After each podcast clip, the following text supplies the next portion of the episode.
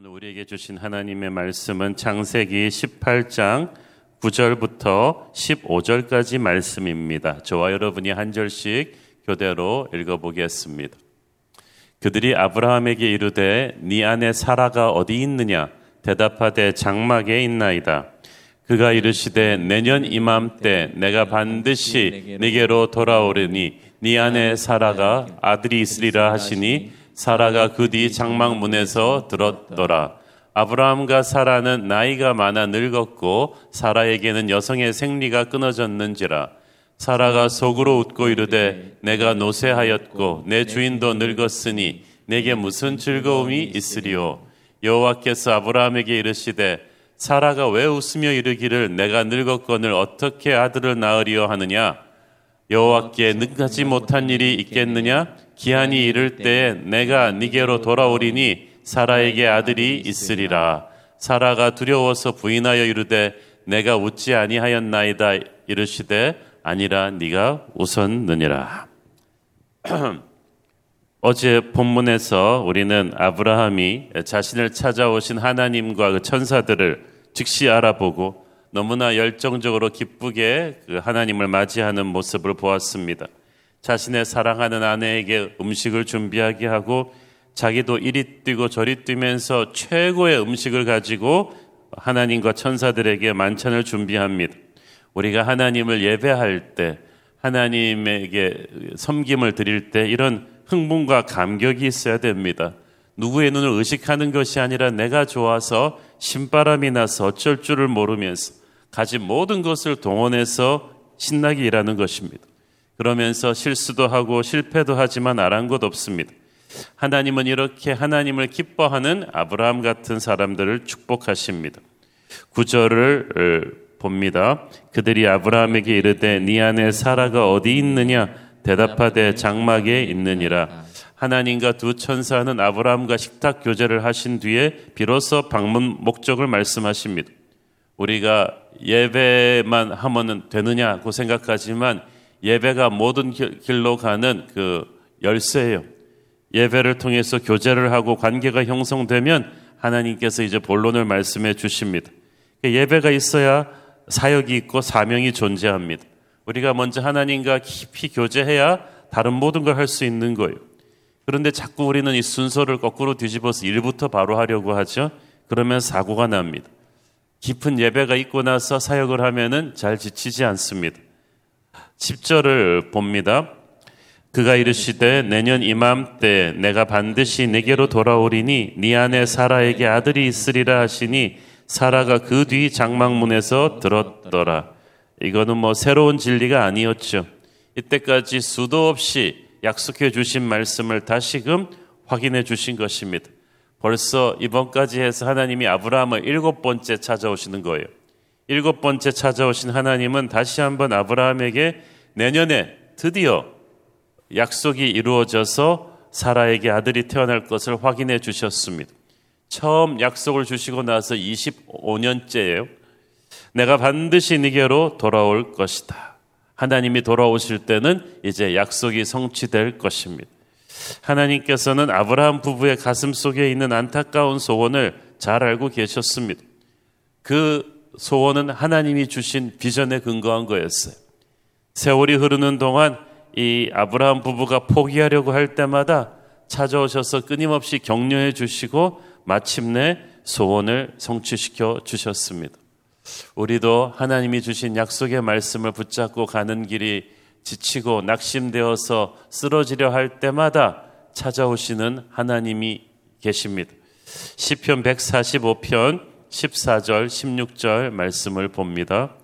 여호와께서는 모든 넘어지는 자들을 붙드시며 비굴한 자들을 일으키시는도다. 모든 사람의 눈이 주를 악망하오니 주는 때를 따라 그들에게 먹을 것을 주시며 손을 펴사 모든 생물의 소원을 만족하게 하시니이다. 오늘도 하나님께서 넘어지는 우리를 붙드시고 일으켜 주시기를 축원합니다. 때를 따라 우리에게 먹을 것을 주시고 우리의 소원을 만족해 하시는 하나님의 역사가 오늘 새벽 기도하는 성도들에게 임하기를 바랍니다. 그런데 막상 하나님의 말씀을 듣는 순간에 이 아브라함 부부의 반응이 좀 시큰둥했어요. 11절 12절을 보십시오. 아브라함과 사라는 나이가 많아 늙었고 사라에게는 여성의 생리가 끊어졌는지라 사라가 속으로 웃고 이르되 내가 노쇠하였고 내 주인도 늙었으니 내게 무슨 즐거움이 있으리요. 문 밖에서 하나님 말씀을 듣던 사라가 기가 찼습니다.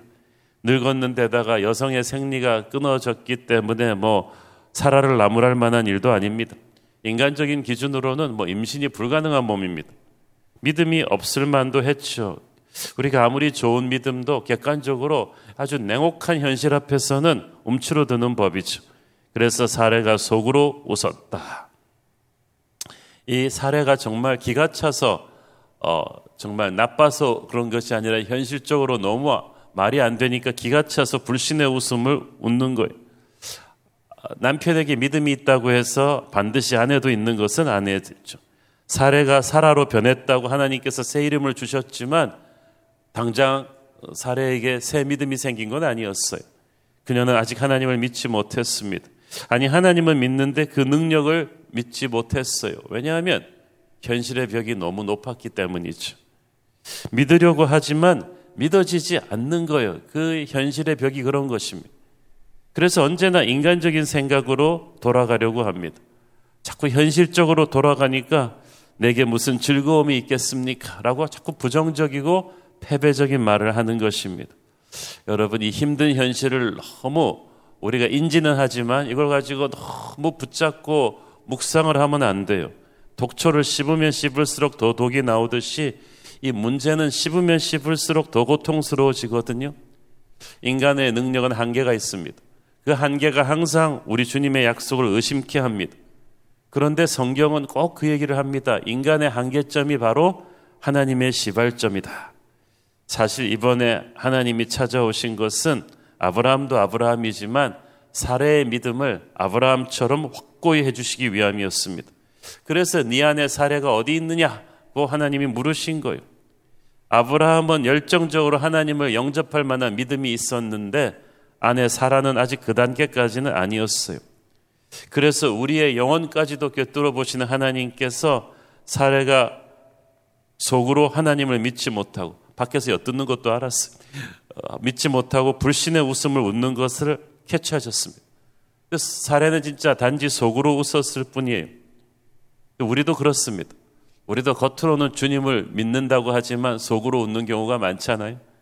겉으로는 좋은 크리스천이고 아멘 아멘 하는데 정작 삶에서 순종이 없어요. 실천이 없어요. 순종하지 않고 실천하지 않는다는 건 아직 안 믿는다는 뜻입니다. 그러니까 경건의 모양은 있으나 경건의 능력이 우리에게 없습니다. 하나님이 우리에게 약속을 이루어 주실 거라는 걸 전제하고 살아야 되는데 사는 걸 보면은 그걸 전제하지 않고 사는 거예요. 사는 걸 보면 하나님이 펑크 낼 거라고 생각하고 살아요. 나의 자구책을 강구를 합니다. 그러나 하나님은 겉을 보시지 않고 우리의 중심을 보십니다. 믿음은 하나님에게 올인하는 거죠. 우리 중에 하나님께서 기적을 약속하실 때 이렇게 속으로 불신의 웃음을 어, 웃는 분이 없기를 바랍니다. 13절 웃습니다. 여호와께서 아브라함에게 이르시되 사라가 왜 웃으며 이르기를 내가 늙었건을 어떻게 아들을 낳으리오 하니라. 속으로 웃기는 사라가 웃었는데 하나님은 아브라함에게 왜 사라가 웃었는지 물어보십니다. 그것은 가장으로서 가정의 영적 지도자로서 책임을 물으신 거예요. 지난번까지만 해도 하나님의 약속을 굳게 믿던 아브라함 너 자신도 혹시 믿음이 흔들리고 있지는 않느냐? 그걸 체크하시는 거예요. 이제는 지난번 하갈 사건 때처럼 그 옛날 아담처럼 이거는 사례 책임이라고 와이프 책임이라고 도망가서는 안 된다는 거예요. 너와 내 집이 구원을 얻으리라는 말씀처럼 믿음에 있어서 가족은 운명 공동체입니다. 영적 지도자란 누구냐? 자기 권위 밑에 있는 사람들의 믿음에 대해서 책임을 지는 사람이에요. 괜히 영적 지도자라 그러는 게 아닙니다. 남편은 아내의 믿음에 대해서 책임을 져야 되고요. 부모는 자식의 믿음에 대해서도 어느 정도 책임의식을 가져야 됩니다. 어, 새로운 교회 담임 목사로서 저는 우리 교회 성도들의 믿음을 위해서 책임의식을 가져야 되죠. 그래서 위에서 기도하고 격려하고 가르치고 어떤 방법을 동원해서든 저의 리더십 아래에 있는 분들이 일심동체로 굳게 하나님을 믿을 수 있도록 하는 것이 영적 지도자의 역할입니다. 여러분 가족 모두가 굳게 하나님을 믿게 되기를 바랍니다. 여러분의 영향권 안에 있는 모든 사람들이 믿는다고 입으로 말하면서 속으로는 불신의 웃음을 짓는 일이 없게 되기를 바랍니다. 14절 읽습니다. 여호와께 능하지 못한 일이 없겠느냐? 기한이 이를 때에 내가 니게로 돌아오리니 사라에게 아들이 있으리라. 여호와께 능하지 못한 일이 있겠느냐? 이것은 하나님께서 반드시 약속을 지키실 것이라는 지키실 수 있는 능력의 하나님을 선포하는 것입니다. 생리가 끊어진 늙은 여성으로서 자기는 아이를 가질 수 없다는 사례의 그 생각은 생각 안에 하나님이 없고 인간만 있는 것. 자기가 가진 것만 보면은 가지고 계산을 하니까 아무리 생각해도 계산이 맞지를 않아요. 어, 예수님께서 이 5천 명의 군중을 보시면서 너희가 먹을 걸 주라고 하실 때 빌립은 바로 200데나리오는 있어야지 먹인다고 생각합니다. 빌립의 답에는 예수님이 없어요. 그냥 인간적인 자원만 있는 거예요. 우리도 많은 경우 그렇습니다. 하나님이 뭘 하라 그러시면 저 시간 없는데요. 건강이 안 좋은데요. 돈이 없는데요. 우리의 생각에 하나님의 계산이 없는 거예요. 그러니까 그런 대답이 나옵니다. 그래서 하나님께서 그걸 깨뜨리시는 거예요. 너의 생각에 하나님이 없으면 내가 뭘 시켜도 너는 불가능한다고 할 것이다. 힘으로도 능으로도 아니 되나 오직 나의 신으로 되느니라. 상황의 어려움을 보지 말고 하나님의 위대하심을 묵상하라고 하십니다. 하나님을 바라보고 또 바라보라고 하십니다. 눈에서 진물이 날도록 하나님을 바라보는 것, 가슴이 터지도록 기도하는 것, 그때 믿음이 생기는 거예요. 하나님께서는 성취될 이삭의 탄생 축복을 다시 한번 새겨 주십니다. 기한이 이를 때 내가 반드시 네게로 돌아와서 아들을 줄 것이다. 그 말은 무슨 말이에요?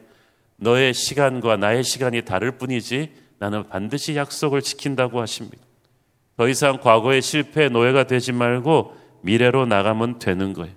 이것을 붙잡는 게 중요합니다. 우리가 자꾸 두려움의 노예가 되는 건 딴 생각이 많기 때문이에요. 어, 진정한 회복은 비전을 붙잡을 때 일어나죠. 상처도요, 비전이 없는 사람은 잘 극복할 수가 없습니다. 그러나 과거의 상처의 트라우마로부터 뚫고 나오려면 미래의 비전의 약속을 붙잡아야 돼요.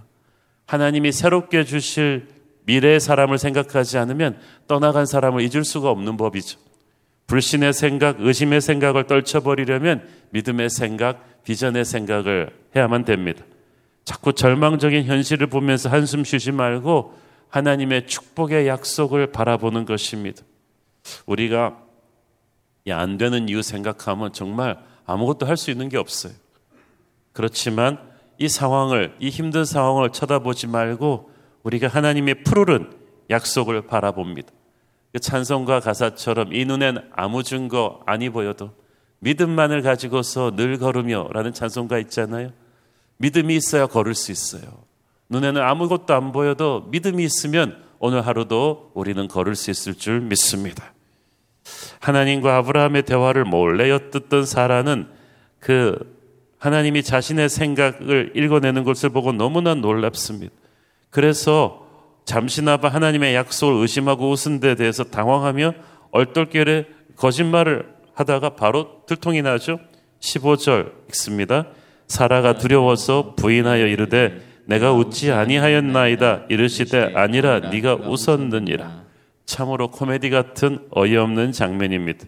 그렇지만 하나님이 이 믿음 없는 사라를 그렇게 심하게 야단치지 않으셨습니다. 그냥 네가 웃었느니라고만. 아, 사라는 저 믿음 있습니다. 그런데 하나님이 너 믿음 없어. 하나님께서는 사라에게 이 불신의 웃음을 웃지 말고 불가능한 상황 속에서 하나님을 믿으라고 촉구하시는 거예요. 아니다. 네가 속으로 진짜 웃었느니라. 이 말은 네가 겉으로는 믿음이 있는 것 같지만 실제로는 안 믿고 있지 않느냐. 진실로 믿지 않으니까 그렇게 두렵고 불안하고 기가 죽어 있는 것이다. 그 믿음이란 겉으로 보이는 현상만 가지고는 절대 알 수 없는 일이에요. 겉으로는 주일날 교회 예배도 참석하고 이렇게 하지만 삶의 현장에서 딱 이 결단의 순간이 왔을 때 우리가 믿음으로 행동하지 않고 상식으로 행동을 하죠. 내 감으로 행동을 하죠. 그래서 겉에 보이는 모습, 인간적인 믿음으로는 어, 소용이 없어요.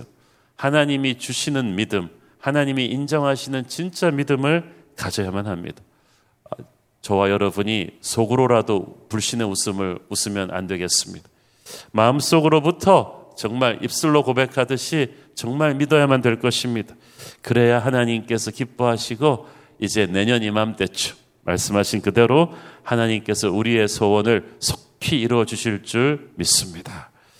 아브라함은 정말 믿음의 사람이죠. 그런데 그 믿음이 완성되는 된 믿음이 아니라 처음부터 처음부터는 미완성 믿음이었는데 하나님께서 계속 오셔서 그 믿음을 활성화시켜 주시는 거예요.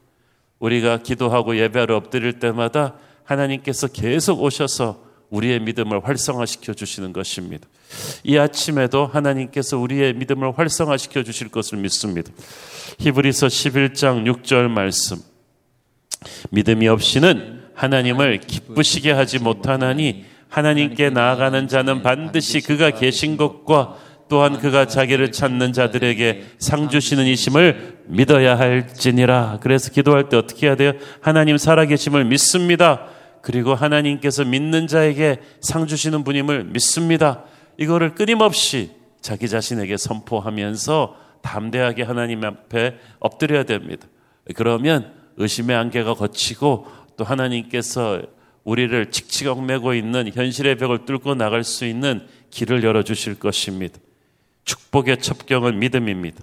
축복의 완성도 믿음입니다.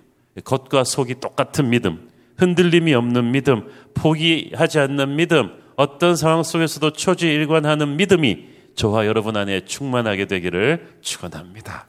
기도하겠습니다. 아브라함을 찾아오신 하나님, 오늘 우리의 인생에도 찾아와 주셔서 우리의 믿음을 활성화시켜 주옵소서. 우리가 모든 일을 제쳐두고 아브라함처럼 달려나가 열정으로 주님을 맞이하겠습니다. 기쁜 마음으로 나의 최고를 드리면서 주님을 맞이하겠습니다. 우리에게 오셔서 말씀해 주셔서 겉과 속이 똑같은 강한 믿음 주시고 축복을 이루어 주옵소서. 예수님 이름으로 기도했습니다. 아멘.